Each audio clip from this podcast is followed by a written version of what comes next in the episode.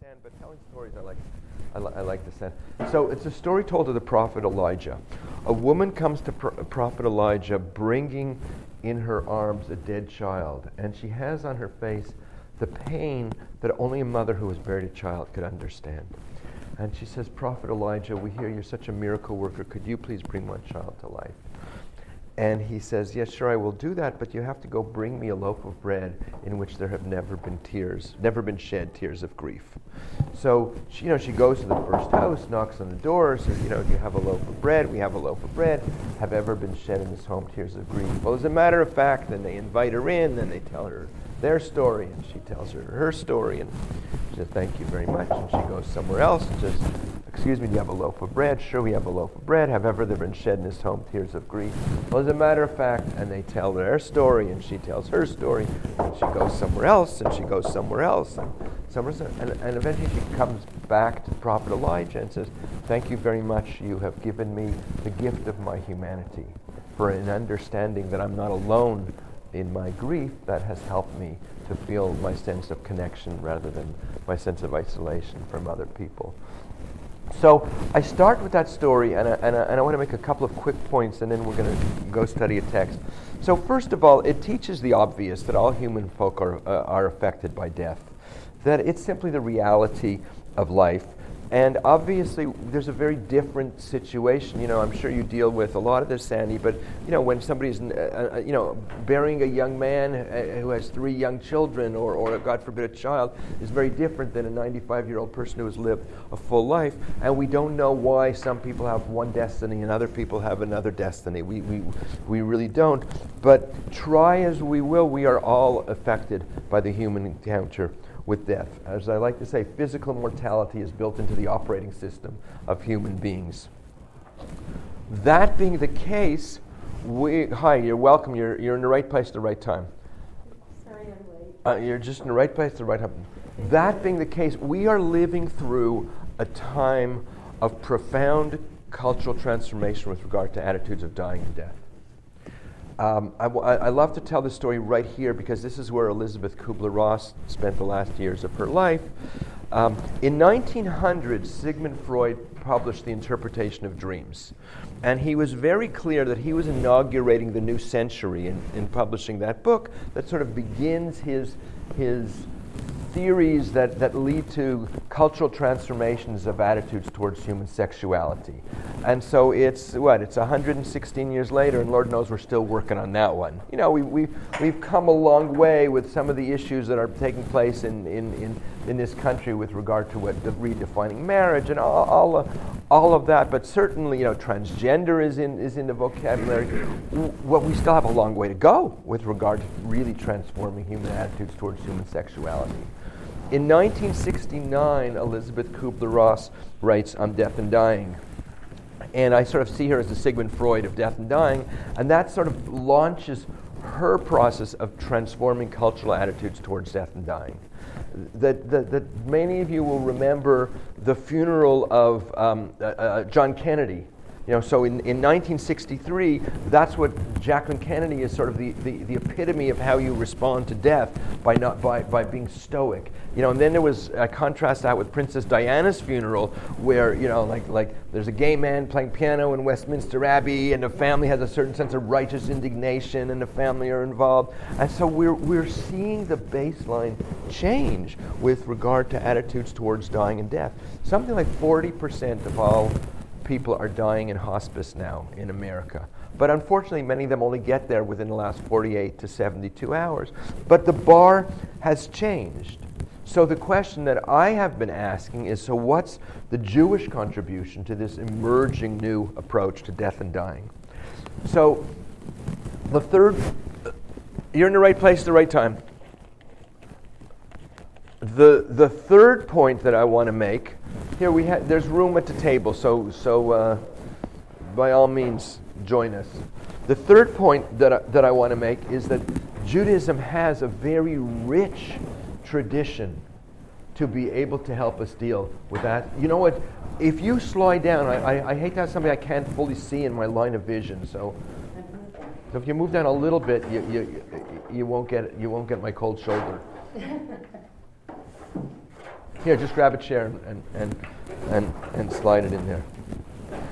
So, Judaism has rich philosophical traditions about afterlife and the soul, and we did that on Thursday night, has very rich functional tools around grief rituals, some of which we're losing touch with and we need to reclaim. And also, and this is to sort of begin to focus on what we're going to do today, we find some very interesting models in Torah about how to live with dying and death. So on Friday night, I talked a little bit of Moses' death in Torah and, and, and, and Midrash. And today, what I want us to do, we're actually going to rewind the Torah a little bit. We're going to go back to Parshat Vayechi, and we're going to look at Jacob's death and Joseph's death in, in, in the book of Genesis and ask the question what do we learn from these people that's helpful? Because often the stories we hear about how people die, nobody's talking to each other in the family, and, and, and, and, there's, there, there's a real sense of discomfort in even being able to talk about death. So, uh, so I think that, that looking at this text will help us look at some of our own attitudes and areas of interest and, and, uh, and values. So we want to take the text and bring to it the understanding of the contemporary psychology of death and dying that's emerging and also find ways of making the ancient text relevant for our lives today. So in a second we're going to go. Everybody have a text? Do we need? A, you, you, you, have one. Uh, you got it just turned over. Okay. Yes, you got. Uh, you got. There's an. We, you don't have to do two, two for the price of one. Here, you have a couple of extra texts there somewhere. You got a stack on the table. I have a stack on the table. I'm, I'm just selling them on eBay after this class. So. Okay. So, when you, if you think about it, the story of Jacob's life is actually a strange story in a lot of ways. You know, here's an old guy about to die. He had two wives, he had two concubines, his daughter was raped. They didn't teach you that in Hebrew school. His daughter was raped. Uh, he had heavy conflict with his brother Esav. His son was thrown into the pit. I mean, you know, it sounds like one of these reality TV shows or something like that. It, you know, it, this is like this is the modern dysfunctional family. Uh, you know, his grandfather, you know, his grandfather Abraham tried to try to kill his father Isaac. You know, he's got he's got like he's got issues here, right? So, imagine Genesis Productions, you know, the life of Yankel, the last chapter. So we pan in, and just to, you know, to briefly summarize the story, Jacob finally gets to Egypt. How long did he spend in Egypt? Spent 17 years catching up with Joseph. Right? He had been cut off from his son Joseph and he gets to be with his children and his grandchildren. You know, they all like they, they, they all get a green card and they come into Egypt and you know and, and they migrate there. And then, as the story winds down, he calls his children there and he blesses. First, he blesses his, his grandchildren, Menashe and Ephraim, and then he blesses all of his sons and he chews them out a little bit. You know, you screwed up here, you did that, and then he gives his last wishes and the old patriarch dies. And then later, the text actually describes a little bit of, of the mourning that's done for him. And then the, the, text ends with Joseph dying. So let's go to the text. Um, you want to read the first one, please? Jacob lived in Egypt 17 years. And the years of his life were 147. When the time drew near for Israel to die, he called his son Joseph and said to him, If I have found favor in your eyes, put your hand under my thigh and promise that you will show me kindness and faithfulness. Do not bury me in Egypt, but when I rest with my fathers, carry me out of Egypt and bury me where they are buried. I will do as you say, he said. Swear to me, he said. Then Joseph swore to him, and Israel worshipped as he leaned on the top of his staff.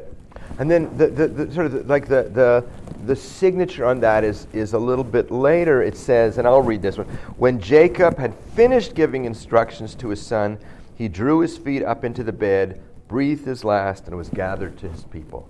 So the first question I want to ask is what do we notice about Jacob's attitude towards his own death in this text? So I, talk, I can sit down with you. Pardon? He's calm, right? There's, there's this complete acceptance of death. It's not like, let's not talk about it. It's not like, my, the, the, the wife knows the husband's dying. The kids know the father's dying. The husband knows he's dying. The doctors know the patient is dying. And nobody wants to talk about it. He says, Behold, I'm about to be gathered to my people. In a little while, I'm going to say what gathered to my people means. I'm going to die.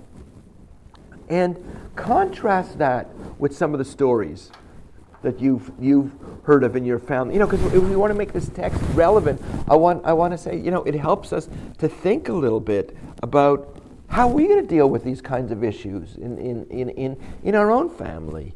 Um, yeah, please. He not only was calm, but he was actually expressing his wishes.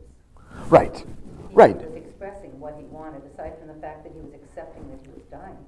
He was giving instruction for what he wanted. Well, you see, in that sense, he's a model that we want to try to emulate. And here's, here's what I have learned. Um, you know, I do, I do these uh, five day intensives in, in the graduate school of, uh, of a Catholic university. I have had the experience of teaching nuns and priests bereavement counseling, wearing a yarmulke, which goes to show God has a sense of humor in, in, in, in, in all of that. And, and what I find is that the way in which one saw one's own parents deal with death is the way in which one learns that that's the way you deal with it. And sometimes it's a good, it's a healthy model. Or not. Well, well, right. Sometimes it's a healthy model, and sometimes it's terrible. Sometimes you have to unlearn that one, right? So, so actually, read number fifty twenty-four because you'll you'll see the effect that Jacob has on his son Joseph. Then Joseph said to his brothers, I am about to die, but God will surely come to your aid and take you up out of this land, the land he promised on oath to Abraham, Isaac, and Jacob. So he takes what he learned from his dad. You talk about this openly, and he does the same thing. So, uh, it, what I want to uh, invite you to do for just a moment is think about your models. How, when you were a young person, who were the people who taught you how you deal with death? Were, was it open? Was it closed? What, you know, any- anybody want to? Um, my mother was remarkably open, I think, Uh huh. planning. Um, she prepaid her funeral, she had, my father took her. She had a gravestone ready except for her date of death. But then when it came to actually dying, um, she wouldn't talk about it. The last words out of her mouth actually were, I have to eat. So you got a mixed legacy in there. You got a mixed legacy.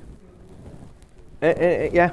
My father um, said something very beautiful to me uh, when my grandmother, his mother, passed away, and he was very close to his mother.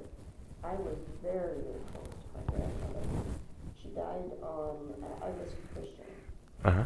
um, so I'm a convert.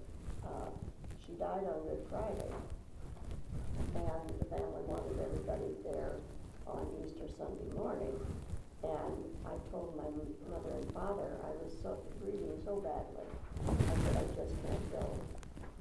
He came home from the service and sat down beside me, and he said, "I need to tell you that your grandmother will never leave you Wow. because you, she is part of you.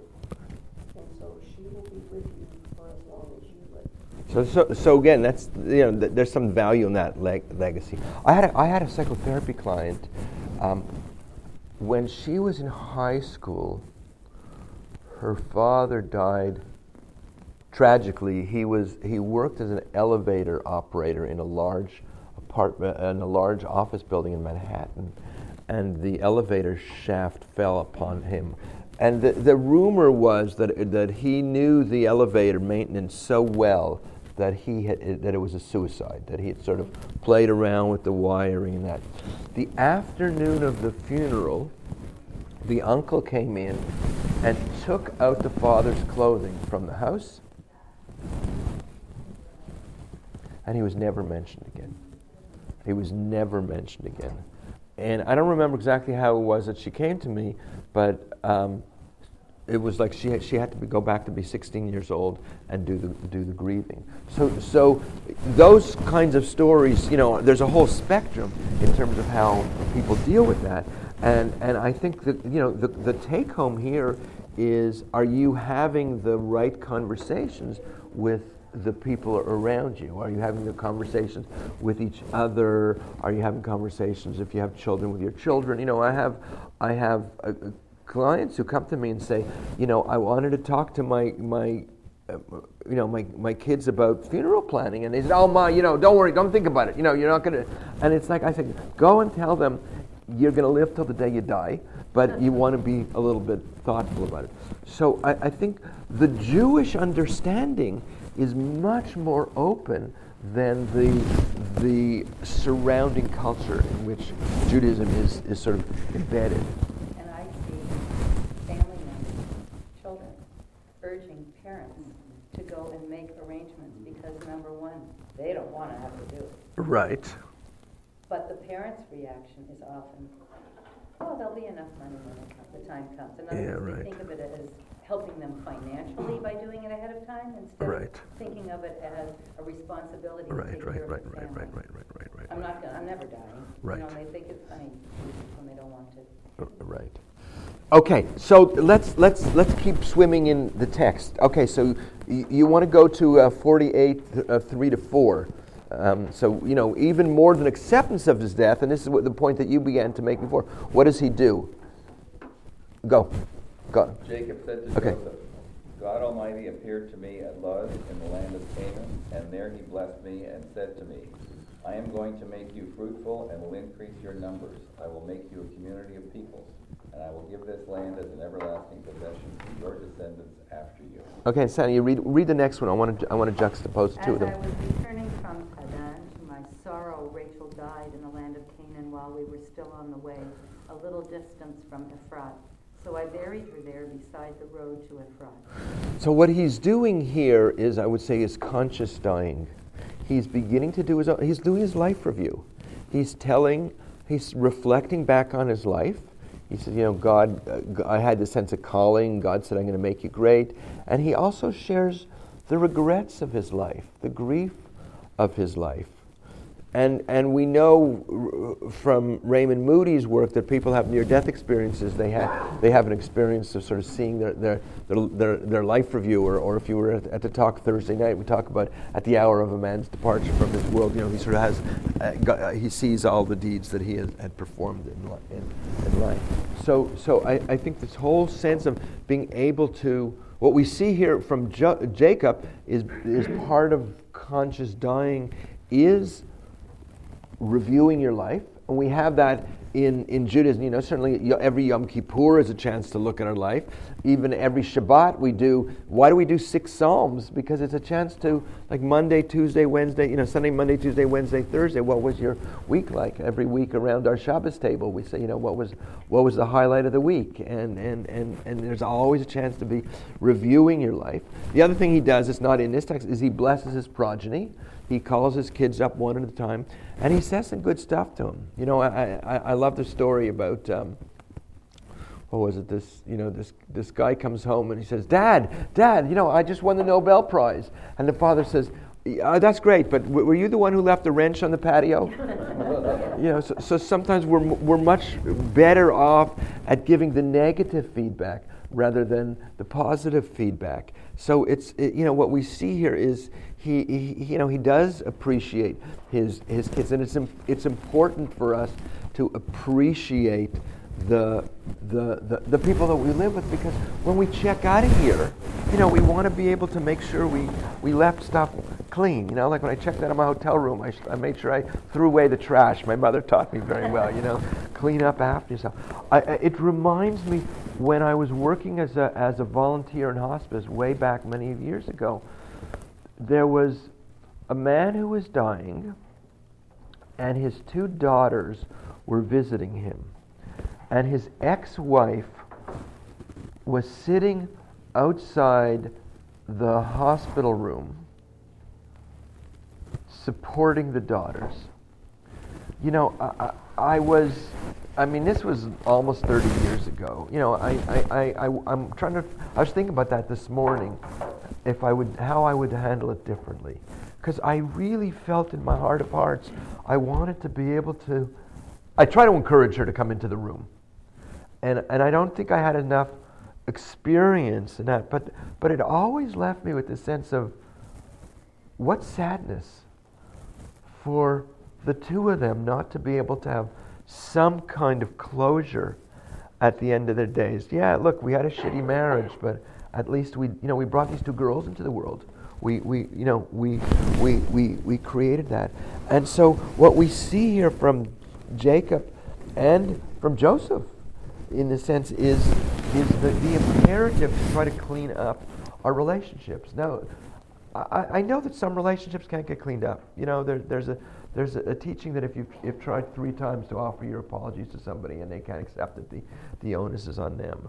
You know, but, but at least when we think about our lives, we want to think about what can I do so that when I get out of here, I don't leave a whole big mess. Communication uh, amongst the uh, non-Jews the same as the Jews about death and dying? Well, look, you know, it's, it, it's, it, it, that's too general a question. I'll tell you why. You know, teaching, teaching, teaching in um, a Catholic university, I get the Italian Catholics, I get the Irish Catholics, I get, you know, get the, Germans, Germans, there's more German Protestants than German Catholics. I think part of that is, is culturally defined. So, you know, the question is like, hey, how do the South African Jews do around die, dying and death? You know, are, are, the, are, are, are, you know, do they carry some of that? You know, there's a certain kind of a very, um, uh, what, what, was the word? Like, like, um, what? Well, yeah, you, know, the Afrikaans kind of, kind, kind of, uh, you know, sort of, sort of, you know, sturdy emotionality. Um, or, or, or, do we pick up sort of like the, you know the, the, Sephardi nuances of the Moroccans? You know, so so I, I, I think I grew up in South Africa. Right. As far as I was concerned, nobody spoke about it. Yeah, yeah, yeah. Nobody. Right. Bought a grave in advance.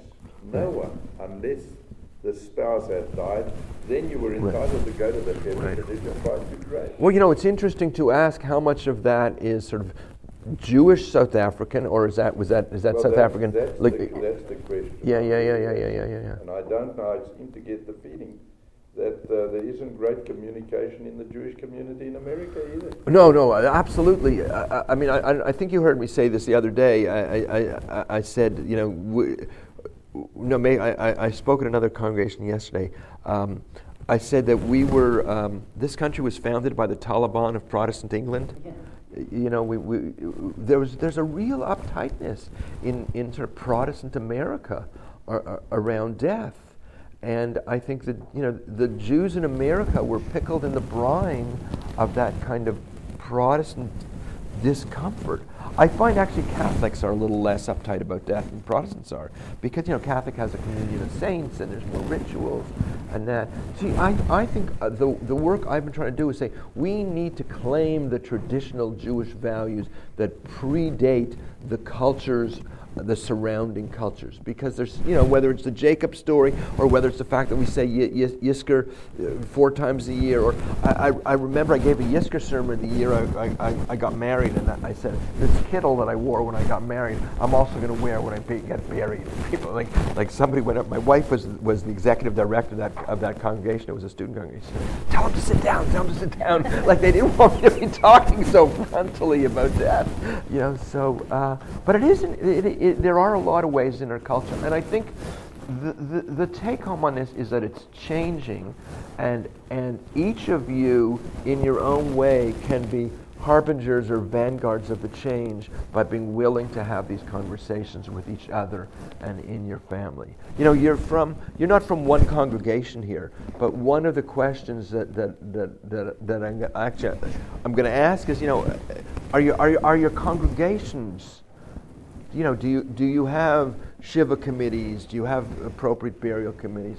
You know, if, if you did a directory of all of the different services all of the congregations have, what would you say? Would you say that there's good in-house support within the congregations, or I think some of them have established that. some are better than others? Some are better than Some are others. better than others. What I find when I talk to people is, is and I, and I think it comes more from the, from the Orthodox Chabad, the, the,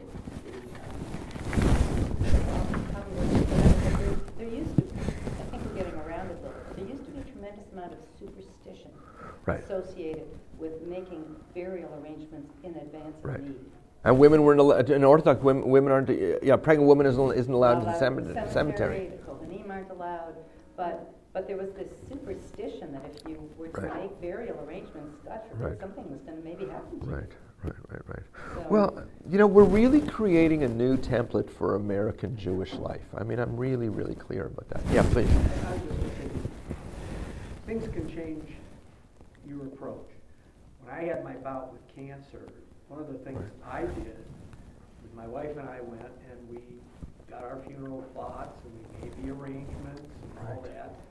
Um, I didn't want her to have to worry about it. Right. I know, been in remission, everything's fine, uh, knock on wood. Thank God. Um, Well, you know why we do it? You know, wait, wait, wait. You know why we do knock on wood? yes. Because you're touching the crucifix.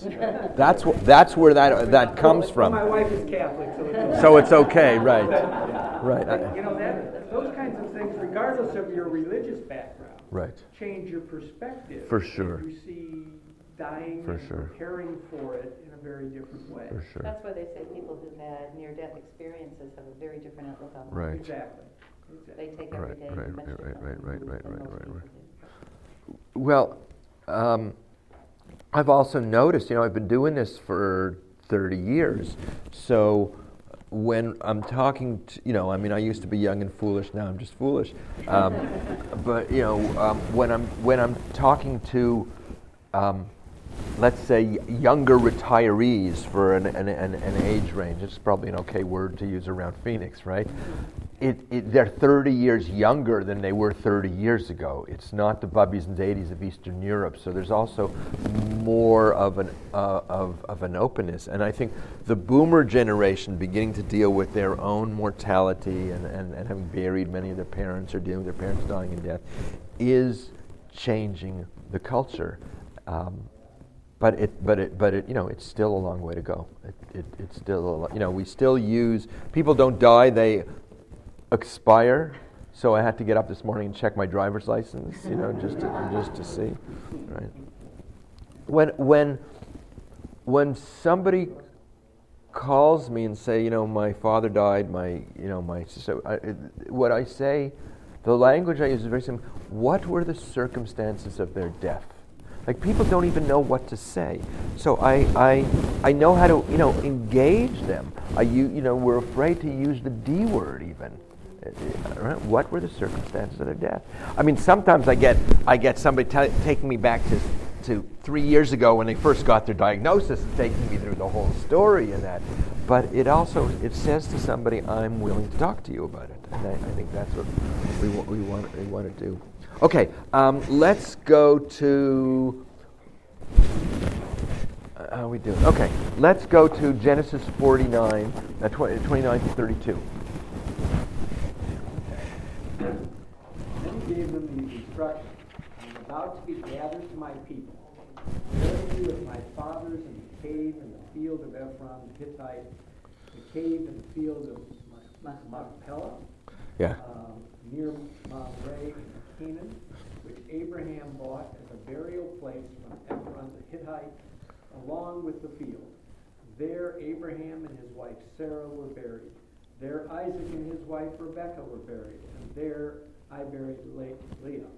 The field and the cave in it were bought from the Hittite. So this is what you said. You know, he's very clear about giving his instructions. What's he doing? He's making sure his estate is in order in, in, in a way. He's right, uh, or at least pre-planning around, or, you know, around the burial plot, and you know, and he's modeling that. He's, you know, he's modeling this whole sense of getting his affairs in order, and you know, the the the the, the take home on this one is where are you with that? She's Sandy. She has her card here, right? But that, you know, that's one. But the, have you done your living wills? Who here has, has, has, has signed a living will? What are you waiting for? You, I'm working on it. you're working on it. So you can, you can, th- these days you can find, you know, My husband has a living will. Right. Well, you know, because of Reb Google, you know, you, c- you can find stuff online very easily. You know, um, I- don't know whether in, in Arizona you need to have it um, witnessed or notarized. You know, Pennsylvania, what? It can be witnessed. It can be witnessed, notarized. It notarized, but it doesn't have to be. Right, with, because of the Quakers, you know, in Pennsylvania, it's, it, it, it, it, it, it, it's pretty easy. And the conservative movement has, uh, you, can, you, can, you know, you can order one, you can buy it, has a Jewish living will. So, like, there's, there's, there's asking you questions about any kind of Jewish practices or, you know, th- things like that. Um, so, so you know, there's living wills, there's also the ethical wills. Have you done anything on ethical wills? Yeah, it, it, it- you know, be interesting to think about bring somebody in to do a workshop just to do that. In, in, in actually, let me, let me- in my congregation in, in Philadelphia, we did we did something on living wills. No, a, a living will is is more of a legal document around heroic measures, what you want. If if you if right. Whereas an ethical will is sort of like clearing your throat and saying, you know, like make sure you give money to tzedakah and change your socks and floss your teeth. And, you know, these are the values that I lived by. When I do my five day intensive with, with um, they're usually religious, these days there's less nuns and priests and there are more religious educators and social workers and nurses. At the end of five days, I have them write a living will. And, you know, they're mostly Catholics. Uh, the ethical will, I, and they're mostly Catholics, so they haven't, you know, they haven't heard of that because it's really a fairly, fairly unique Jewish tradition. So I give them copies of, of Jewish ethical wills. So I cross out some of the specific Jewish stuff, and, and they write it. Um, Friday morning, we, we take an hour. Or, I tell them to do work on Thursday night. We finish it Friday morning, and we read it to each other. And it's really, really, really, really profound. But in, in my synagogue at Germantown Jewish Center, they did something on living wills where there was a doctor. You take notes on this one because it was a really good model. There was a doctor, there was a rabbi, and there was a lawyer. And so they did a panel discussion for a little while of some of the issues, the, the implications around that. And then there were about 10 of us who were facilitators. We worked in groups of eight. So the, the synagogue had, or more than 10, the synagogue had about 140 people come in to do this. And, the, and in the small groups, we asked the question about what were the values, what, you know, what were the issues, what were their concerns, and then we came back, came together for a Q&A. But the fact that like 120 people came out for that is that like, like we're living in changing times with regard to dying and death. And given the medicalization of, de- of death, we really need to have living wills. Living will, uh, certainly in my case, are being handled with my lawyer. Right. And in addition to the regular will. Right. So th- there's a will, there's, there's a living will, and then the ethical will is sort of what are the last, like a letter that you want to write to your, love, uh, to, to, to your loved ones. And there's some nice stuff online. Pardon? Well, you need a living will. When my, well, you, you, you know, my, my, my mother was dying and my brother uh, was there, and the doctor said, "Does she have a Does she have a, a DNR? You know, do not resuscitate." And he said, "Yes, she does." So, so in Canada, the doctor just took that as as as as as as a word, and and they didn't they didn't try to resuscitate her. In this country, there's it's so medical care is so lit, lit, litigious that you, even if you have a living will, sometimes the doctors are afraid that they're going to be sued if you know if you didn't intubate her and give her to you know this and that, and it, you know it's like. It, it's really important to make sure that, that your caregivers and your doctors have copies of your living will. We have copies of that in both our cars in the glove compartment. Tell you what else you need in your car. My teacher, Reb Zalman, here's another Reb Zalman story. Reb Zalman had a bell that he hung from the mirror in his car. And every time he'd hit a bump and the bell would go off, he would say the Shema. because he said, if I'm going to kill in the car accident, I want to go out saying, oh shit! so put a bell in your car and practice that one. There's something else, like we had, in, in all the conversations we've had this weekend, that I have, haven't had a chance to mention to you, there's another way that people are starting to talk more about death and dying, who want to talk about it. There's a woman in Albuquerque who picked up on something that came over from, from Europe called Death Cafe. Yes, I've done death cafes. And I've done death cafes Yeah, yeah, yeah. I've So tell- tell us what death I've cafes are. here. Pardon? We have 50, Yeah. we have 50 people show up at each one. And ba- basically, you serve tea and cookies, like, like started out in Switzerland and in London, and then it came over. Come a here. worker brought it over to the United States. And you sit around tables.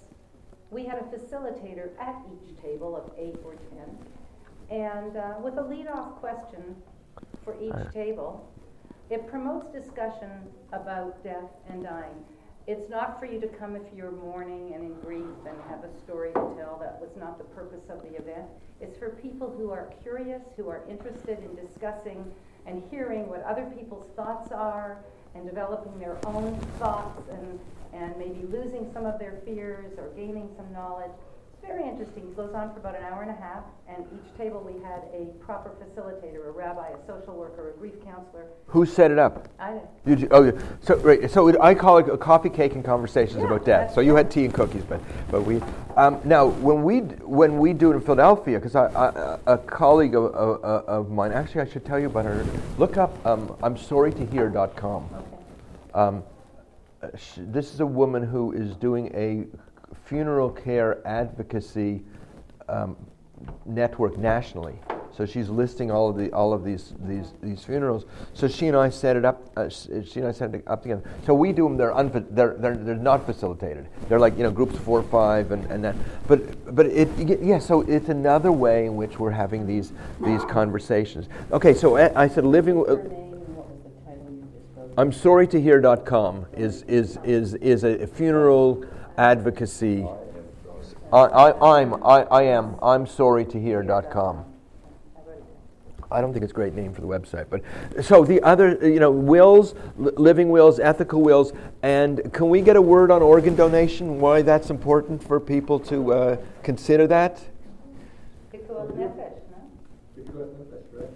Well, Uh, Yes, I know. He's certainly an advocate for it, and and you know, I, I'm I'm I'm I'm not saying do or don't do. I'm saying think about it. You know, when you get your driver's license, you have to put that down. I mean, these are all part of ways that we think about it. You know, what do you want to do? You know, where do you want to be buried? How do you want to be buried?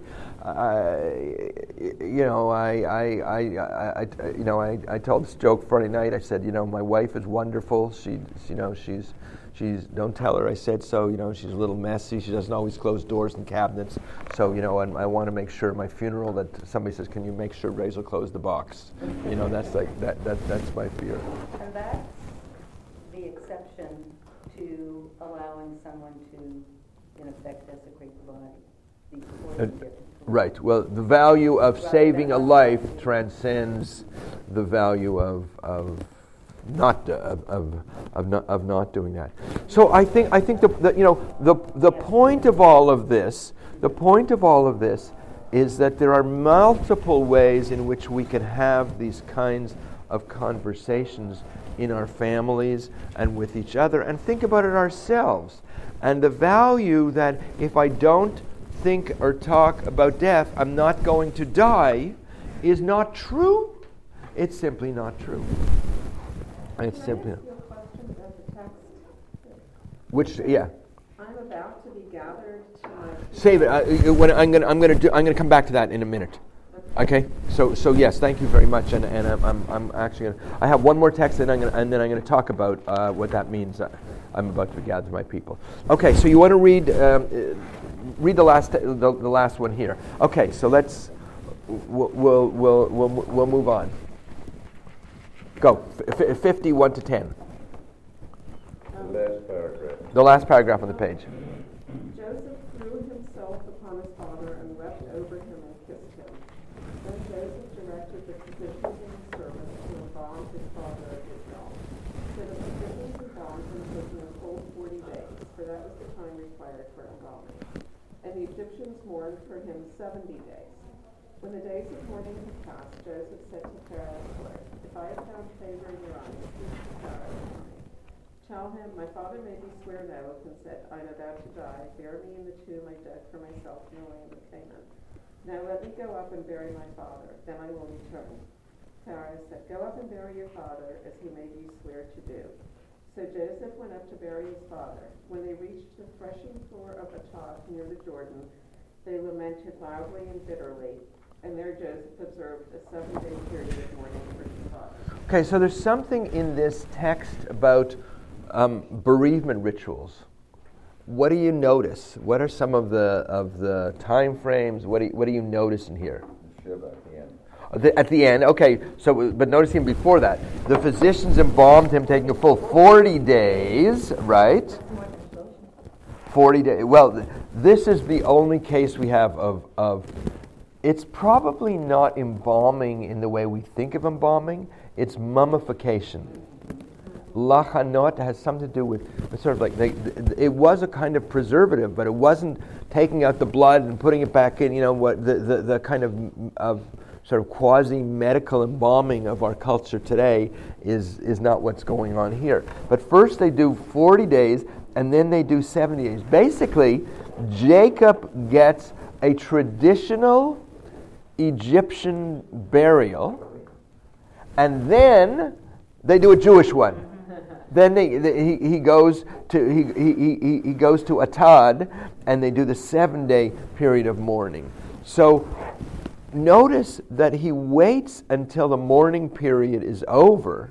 He, he does the full length of time. And what it is is, is the take home out of this is that to everything there is a season. We can't hurry grief any more than we can deny it. That, that sometimes people rush through, they want to like get on with it, and it's like, wait a minute. It doesn't go away just because you decide you're going to get up from Shiva after two days and go back to work. You're going to be walking. I remember I went in the middle of Shiva one point into a store and I was like, what am I doing here? I have no idea why I'm here. I was totally, totally disoriented. So there's a natural organicity in Jewish tradition. There's the funeral, there's the Shiva, there's the Shloshim, there's the Kaddish, there's the Yahrzeit, and then we keep remembering, you know, four times a year with, with, with the Yizkor. And, and I think the, the Jewish value around that is really, really a wise one. And, and um, what was it? Uh, I think somebody said on, on Seinfeld there was a, a program where some, some, somebody, uh, somebody, some woman had, had died or somebody's friend had died, and the Jewish woman said to her non-Jewish friend, "Well, you could sit Shiva." You know, like our Jewish practices are, are very valuable in, in, in, in, in a more generic kind of way. Um, something that I don't have in this text that I, I wrote this little book here. I'll, give, I'll, I'll do a little promo called "Living and Dying in Ancient Times: Death, Burial, and Mourning in Biblical Tradition." So some of this stuff and some of what I did the other night is in here. Um, when Jacob, uh, when Joseph and his retinue go to Atad, let me see if I can read it out of here. Um,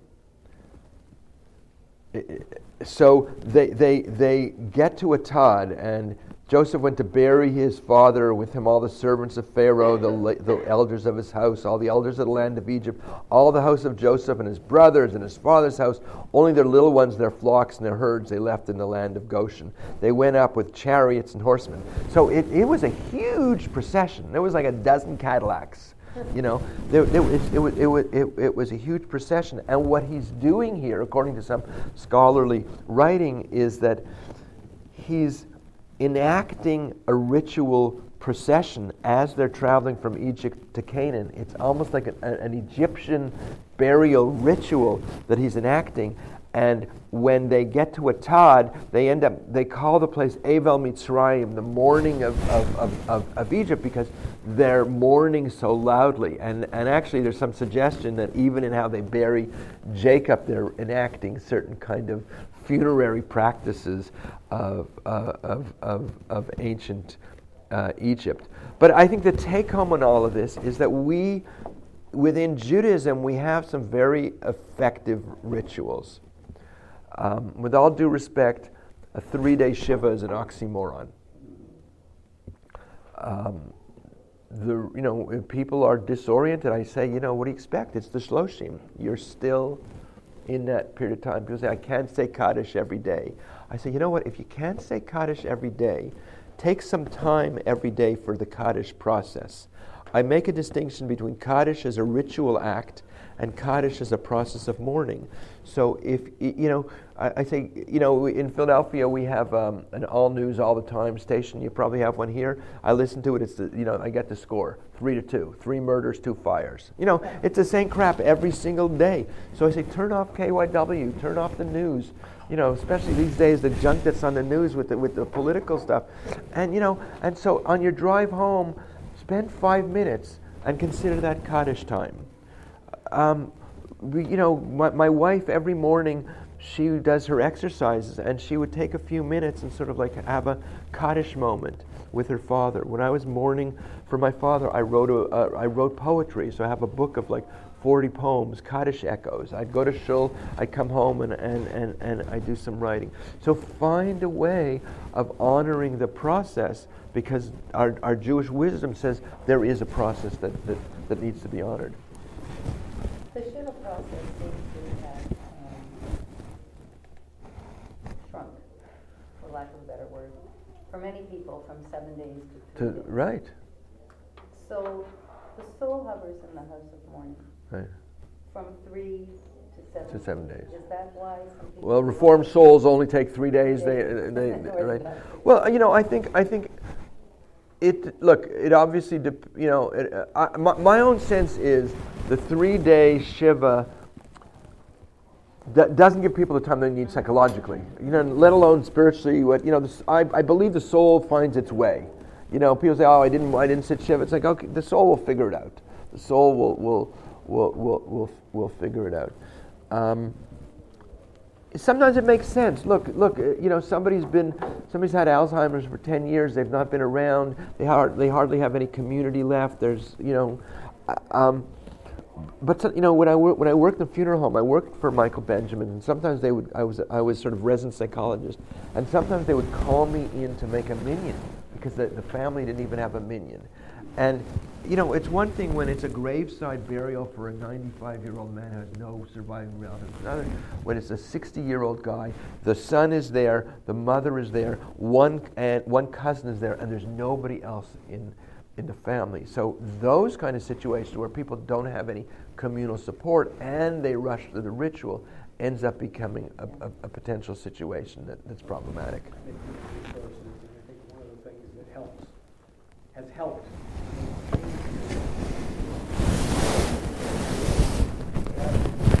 Bereavement day policy tends to be three to four days, Uh-huh. so, you know, you don't see them seven days. Right. Uh, Of course, that would be five, because there's a weekend there, but it, it- I think part of that has contributed to the shortened Right. process, because that's your paid time off, so. See, in my, in my community, which is really, yeah, okay, in my community in West Mount Airy, which is really one of the, the kind of progressive, uh, liberal communities, you know, like it's, it's hard to have Jewish intensity and commitment without being in an Orthodox community. And in Mount Airy, as I like to say, we do Shiva really well. You know, so people will often go and do two, three days of Shiva with their family, and then they'll come back and they'll do Shiva in our community. And I encourage people, put out photographs, uh, get people to tell stories.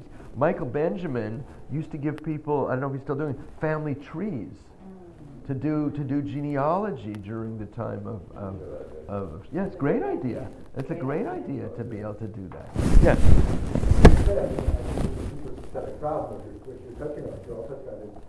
Not only the inability to deal with death and prepare and this and that, or to really sit through kind of really sit through discomfort, um, uh, it- or or the, the workplace, um, but also this the the, the, the breakdown of community, the breakdown Right. of friendships. I mean, Right. we know women typically in America are better at friendships than men, but the average man had three friends they could rely upon in Right. the 80s. Whereas today, the average man can rely on less than one Right. as a friend. So, so the fact that people feel uncomfortable inviting people to their house because, ah, I'm not really good friends, I don't really have, I don't really know these people. Back in the day, it's like someone in your community dies, you go, right? It's not about being a close friend. So I think there's a much deeper problem here in Jewish life Yes. than just looking at death. You know, how do we actually support one another? Right. You know, I, I don't know the answer to rebuilding that. Right, right. Well, you know, I mean, actually, I put on my Facebook status last night that as of to the, as of last night, I now have 1,500 friends. During the past year, I've gotten calls from uh, calls, texts from about two or three of them to get to meet for coffee. So I just want to announce to all of you out there, some of whom I've met, some of whom I haven't. Anytime, just call me. And right. So, but but on the other hand, there is a very interesting thing happening with with mourning in the cyber realm the amount of emails and Facebook little vignettes that I got from hundreds and hundreds of people when, when, when my mother died, because my father died, it was a little early in, in, into the internet phenomena. Um, it, it, you know, it meant a lot to me. And there are a couple of places where there are online services where I could attend a Shiva minyan. Like there, there's there, I think there's some halakhic rulings around whether you can whether you, whether you you can have whether you can consider it a minyan if it's online. I mean, there's some there's some stuff around that. So there, there and there's there's a guy in New York. His name is Stephen Blaine, where he has where he now has a minion every night, and um, I mean, sometimes, I- you know, I'll confess my heresy. You know, so sometimes it was like a really cold winter night, and I just was too too sad, too tired, too depressed to even go out for for minyan. So I would I would like log on, and I would type in the name of the person I was saying kaddish for, and he would cite it back. You know, so it was an it was an interesting kind of of sense of of, of an artificial community. So I think uh, that we're really. I'm not. I'm not. Con- look, I'm, I'm not convinced. 1,500 friends. You know, nobody has time to make, meet for coffee because everybody's reading their damn email and spending time reading their Facebook crap. You know, I mean that's that that's part of the problem. Take away from the real, the real minyan. Just like they're streaming, they're streaming funeral services now. Right. And so you can stay at work and just watch it. Right. instead of being No, I think And it's so- good and bad. It's It's good and problematic. bad. People from overseas who can't be there. Right. can Stream it and can see it. Right. Yeah, I, I had an aunt who passed away last year, and we were here during the winter at Snowbird. And I wanted to go back, and her granddaughter said grandma would not want you to, um, so like, we were able to do it. Yeah. Right. I, I, I don't have a problem with that. I have a I problem felt with. part of it as a. I have a Right. problem with people not caring and not Right. to make the effort to be there. Right. When it's right there in their community. Well, I hope there'll be laser discs so I could speak at my own funeral, like to, to have like a like you know like on on, on Star uh, on, on on on Star Trek, you know, somebody can manifest and you know, so like I, my wife, would- like you, you're such a control freak, you can't even give it up after you're dead. That's a good reason for the box to be partially open. She wouldn't close it Right. I'll find a way. She used to try to close me off. I can still speak. okay, so let's go to let's go. We'll, we'll, we'll, we'll wind down in, in the next 15 minutes or so, but but um, so the, I want to go to your question about I'm gathered to my people, right? Because that's that's an image that actually does stand out from the text. Speaking of his death, Jacob says, "I'm about to be gathered to my people," and that's actually a fairly common image in, in, in the Torah, particularly in the book of Genesis. You're either gathered to your people or um, uh, what was he? was gathered to his people or he was gathered to his fathers. Um, so Abraham and Isaac are gathered to their people. Um, Moses is you know shown a glimpse of the land, and God says, "Now you'll be gathered to your people." King, oh, the other image is he slept with his fathers, right? So King Solomon is said to have slept with his ancestors. So death, in the language of the Bible, is to return to some kind of ancestral realm. So I got the mic. Anybody want to comment on that? You asked me the question, but before I answer it, how do you understand that? Well, to me, I look, I looked at that as saying, well, there's going to be an afterlife, and I'm going to be with my ancestors and my community. Well, you know, people say we, do, we don't have afterlife in the Bible, but we don't have it in a philosophical sense, but in a more almost like we can deduce it in an anthropological sense. Like there's some semblance of suggesting that. Now, you have to under, let's look at the culture. Do you remember years ago during Operation Desert Storm, Ted Koppel was was somewhere in Saudi Arabia and you could see the camels in the background. Remember, we're talking about Bedouin culture here you know, Abraham, jo- Isaac, Jacob, you know, in terms of their cultural context, you know, they, they, they weren't Southern Jews. You know, they, they, they, they weren't Eastern, they weren't Ashkenazim. They were Bedouins. So when he, when he says, you know, God, you know, he, he's, he's lying in his bed and he brings his, his children and his grandchildren. The, the cultural context of the Bedouins is the family clan. So there's even suggestion that, you know, when he says the God of Abraham, the God of Isaac, the God, God of Jacob, there's like this family clan uh, with Abraham as the patriarch and Sarah or Isaac as the patriarch and Rebecca or Jacob and his, his wives and his, his concubines and his children and his God. And they live together in community while they're alive. And when they're dead, they live together in community over here. Uh, uh, you know that they're, they're, they're, now they were also buried. Where's he buried? Where? Which is where? And where was Rachel buried? And what are two of the most contested political places in Israel to this day? Isn't that interesting that Hebron and Bethlehem, which is where the ancestors are buried, are among the most contested places politically? So you know, there's something about the, what, what, what, uh, who was it? One of the anthropologists called participation mystique. So the, like there's this mystical participation of community, and then there's this, this mystical realm of the dead. It also has some resonance with the near-death experience when eh, when uh, Raymond Moody says, you know, uh, people people are gathered to, you know, people have an, have have have an awareness of, of of, of a, a, a, deceased family member or something on, on, on the other side. So there's some whole other sense of afterlife that is in there in biblical tradition. I, I, you know, I didn't talk about that when I talked about afterlife on Thursday night, but there is a sense of, for a while, it's in the family grave. There's actually evidence of archaeological evidence that's done with burial chambers in Israel, not Canaanite burial chambers, where there would be a hole in it and they would put in food stuff. They would actually be feeding the dead. There's this. Um, do you know? Do you know what mas, um, um, vidui maaser is? They would bring. They would bring a basket of first fruits to the temple. It was sort of like paying income tax. and they would wave it before the high priest, and they would say, Behold, I have not eaten of this in my mourning, nor have I fed it to the dead. Why did they have to say that? Because they were probably doing that.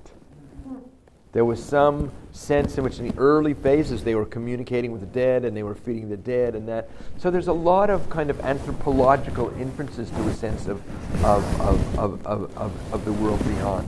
Um, and this whole growing death awareness movement is being influenced by more and more what we're learning about afterlife from different traditions and, and, and what we're learning about near death experiences.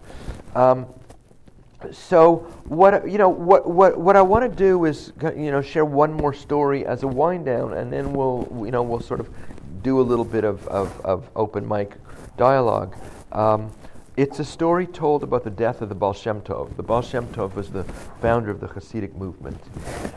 And at the end of his life, um, it was Shavuot, and uh, he gathered his students together, and he was teaching them Torah on the um, on on uh, the giving of the commandments of Mount Sinai, and then um, he uh, asked for the Chevra Kaddish to come, and he gave some instructions on how he wanted his body to be buried. and then he asked for his, his tallis and his, uh, and his, and, and his, his, his, his, his siddur. And he was praying, and he was praying with this sense of passion that he always prayed with, where you felt like when he was praying, there was somebody on the other side listening and, and talking. And then he said to his students standing around, he said, um, There are two clocks in the house. And when both clocks have stopped, my time to be in this world will have ended. And originally, and he was, he was describing the experience of the soul leaving the body through, first through the extremities, kind of moving gradually. And then he said, Now I can no longer continue to speak. And they looked, and one of the clocks had stopped. And he's breathing in, he's breathing out, he's breathing in, he's breathing out, he's breathing in out. And he stopped. And they looked, and the second clock had stopped. And they say those who were present at the time of his funeral could see his soul ascend to heaven in a flame of blue. And I want to end with that story because it gives us a sense that there's got to be a different way to go than the way in which we sometimes hear of it in our culture. That we're, we're evolving to the point where we can have a much more gentle deathbed experience. You know, eh, eh, listen, my father came home, he was at a, he was at a concert at his synagogue, and he went into the bathroom and, and uh, he wasn't feeling well and he killed over and he dropped dead. It's, you know, it, it, the bathroom was one of his favorite places. So, you know, it was, it was as good a place it was the goodest place to go. Saying listen to this story. He was. If, he, my father took pictures his entire life. Fifty, you know, fifty years of taking pictures or more, and rarely we don't have that many pictures of him. You know, because he was he, he didn't he wasn't he didn't give people the camera too often to take his picture. Um, but that night, he took pictures of the rabbi, the chazan, the guest chazan and the president of the, of the congregation. It was a Chabad synagogue. So there these big burly guys. And then he, uncharacteristically, he gives somebody a camera and says, Here, take a picture of me. And he's standing in between these four guys. And that was taken up within an hour of his death. That was his last photograph. So the four Malachei HaSharet were going to escort him off, the, uh, the, the, the uh, escorting angels. So, look, I, I think we're evolving different ways of ending the life journey, seeing that ain't none of us getting out of here alive.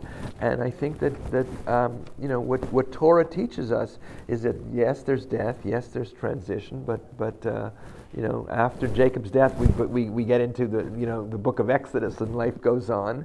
But ultimately, it's, you know, it's how we live our lives and how we love and, and who are the people that, uh, that it's important to have these conversations with. So, Ad kan, and let's uh, keep some conversation going. It takes the middle path. The, the, first of all, even, even the bar on that is changing, but um, there, there's, there's one story where um,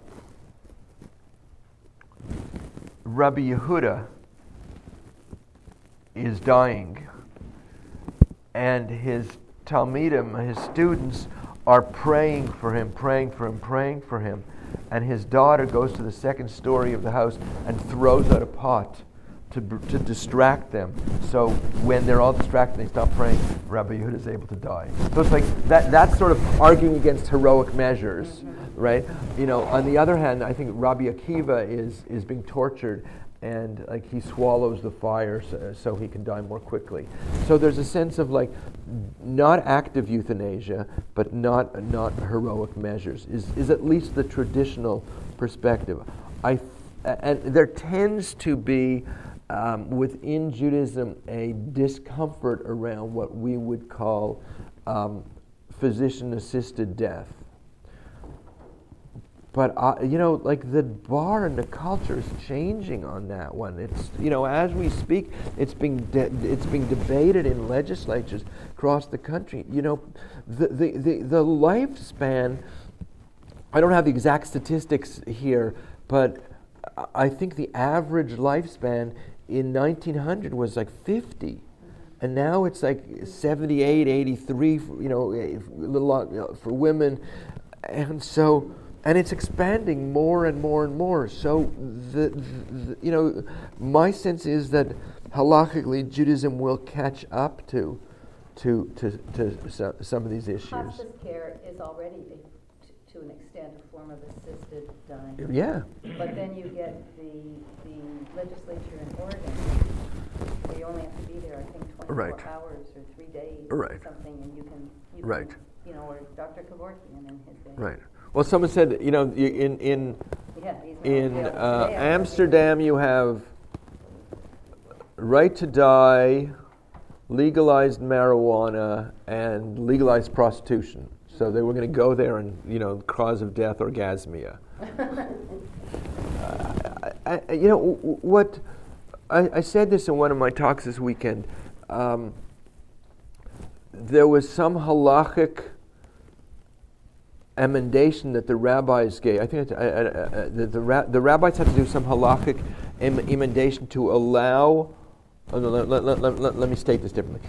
Um, there was a certain point when the change went from carrying a beer, carrying a body to the to the cemetery, as opposed to transporting it on a horse and carriage. And so the rabbis had to give a halachic dispensation to be able to do it that way. So I'm sure they did when, when it came to taking a body in a Cadillac. So, so what it points to is a certain inherent flexibility in the halachic system around death rituals. And I think that that's going to somehow find a way to address some of those issues like it, it's not it, it, the, it's not it's not correct to speak it as physician assisted suicide, but physician assisted death. Cremation, I'm not going to open that can of worms on my last few you know minutes here. The other thing, I attend a conference in New York every couple of years called the Art of Dying. And they gather together really the state of the art people doing fascinating stuff. The New York Open Center, if any of you are New Yorkers, you, it's really, it's a 30 years, it's been a center of holistic health and, and, and spirituality. So there's a guy there, Anthony Bossis, who is running the New York psilocybin project. Psilocybin is a, a synthetic mushrooms. So the last legal research on, on they, they, were, they were giving psychedelics, they were giving LSD to dying cancer patients in the early 1960s, and people were able to have mystical experiences that helped them to die more resolved. People were freaking out on acid, and Nixon put a clamp on all of that research, and there was none of it done. They permitted some small scale studies in Los Angeles, Chicago, in New York on use of, of psilocybin with dying cancer patients. It's a four hour trip instead of an eight hour trip. They're controlled substance, and it's helping people die, people who are, you know, in end stage situation, die more peacefully. What this Dr. Bossis said is that within three to five years, psilocybin is going to be taken from a controlled substance to something that you'll be able to get with a physician's uh, pr- prescription, which means that we will have a pharmacology of the spirituality of end of life, not just of pain control. So I, I you know, I, I'm, I'm really clear that we're in the very early stages of this revolution that Kubler-Ross started. That, that, that the changes, the confluence of stuff on near-death experiences and end-of-life issues and hospice and more bereavement work and you know these kinds of conversations, death cafes and you know talking, teaching more children more actively, dying and death. I mean, there's a lot of ways in which this change is happening. So I want to end to remind you that you're all harbingers of the new vision, and and when you have these conversations in your family, you you change the the, the context in which we're dealing with life and death issues. And so I thanks thank you so much for the opportunity to be here. I've had a great time in Phoenix. I hope to get back soon. Yeah, please. Can I just ask a question, any links something today to Thursday, and I realize not everybody Thursday, but That's a good message to buy my book on Jewish views of the afterlife, so I don't have to take any home. Um, gather to my people. Mhm. And then you spoke of the afterlife. After, you go on the assumption of the immortality of the soul. And if I understand about that spiritual unification, or that of spiritual unification, does the tradition or any of the literature suggests that when the soul achieves that after all the other steps, that there is still the ability to be aware of other Of individuality. of Yeah, yeah, yeah. Pure merging with You know, I'm not. I'm not sure because I don't remember since the last incarnation. You know, it obviously, obviously, it would depend on one's level of awareness. You know how like we might all dream, but some of us are are, are remember re- remember of it. So you know, th- actually, let, let me let me let me try to give you a, a story that goes like this. Um, there was a, a, a, a young chassid who hires a balagula. A balagula is, is um, a teamster, a Baal Agalah, the master of the wagon, uh, you know, a horse and buggy driver, to get him to his Rebbe on time. And Shabbos is coming, and he's like pushing, pushing, pushing, pushing, and then one of the horses dies. And you know he he he he. Oh, I think he's told of the Baal Shem Tov. The Baal Shem Tov hires somebody to get him to, to get him to, to his, his Rebbe on time, and um, one of the horses dies, and then after Shabbat, the Baal Shem Tov heard that the other horse had died also, and the Balagula, because this was his livelihood, this was his parnasa, dies of he himself dies of a broken heart. So, um, Rebbe Elimelech, I, I mean, uh, the Baal Shem Tov prays for him to enter into Gan Eden. And, and the guy enters into Gan Eden, the heavenly Garden of Eden, and it's so lofty and so sublime that he's like totally confused. He doesn't know what the hell to do there. He can't understand what's going on. And he's miserable. So the Baal Shem Tov hears this, so he prays for him to have his new Gan Eden. So he has a Gan Eden where he gets uh, new wagon and new horses, and he rides forever in, in, in, in you know, on, on, on roads that don't have potholes. So, you know, like that, that's a teaching story about how one experiences their own level of awareness and level of consciousness. So it may be that some souls merge with the divine and, and are done, and other people have some needs karmically or whatever to keep having a sense of individuality. So, you know, I'm not sure of that. I mean, you know, the other thing is there's some non Jewish literature that, that suggests that it's not linear and sequential, like I'm here now, but I was there then, and I was there then, and I'll be there then. But it may be that at some level, we're all living multiple incarnations simultaneously. So I'm here, but I'm also in medieval Europe, and I'm also in the you know 21st century uh, on a trip to, to, to Mars. So you know, I'm, I'm uh, if you noticed in my my talk, I was less focused on sort of the metaphysics of it all and more on the practical stuff because you know because I'm a pastoral counselor and a psychologist, and, and how do we use that? So the, so my almost honest answer is I don't know. You know, I don't I don't know whether one merges. Like, like wh- when I die, I'd like to think my grandmother will be there. She died in 55, but maybe she's reincarnated as my kid. Hmm. You know, I, I don't know that. I don't know that. Actually, Most of, a lot of what you gave us was Kabbalistic, you, you said. Right. I mean, obviously, I'm not expecting you to tell us of your personal life after death. right, right, right. Well, you know, you, But, you- know, was there something in that literature that suggests that if you do have this final unification, you're still, there is some awareness of other souls around? I mean, people always ask, Yes, "Well, you know, no, in- in- in- in- or feeling like- at some level, soul, the, the souls hang out in family groupings. So definitely, there, there, there is. But, but it's, it's, it's, it's trans individual. It's like, in other words, you, you hang out with, with souls that you resonate with, as opposed to people that you, you, you're, you're beyond your own individuality of that, uh, uh, uh, at, at that point. And I still have to do more research on, on uh, you know, I, I, I, I want to, don't, don't tell him I said so, but I want to try to convince Shmuley to invite me back to do the reincarnation series. Okay. Thank you. Thank you all.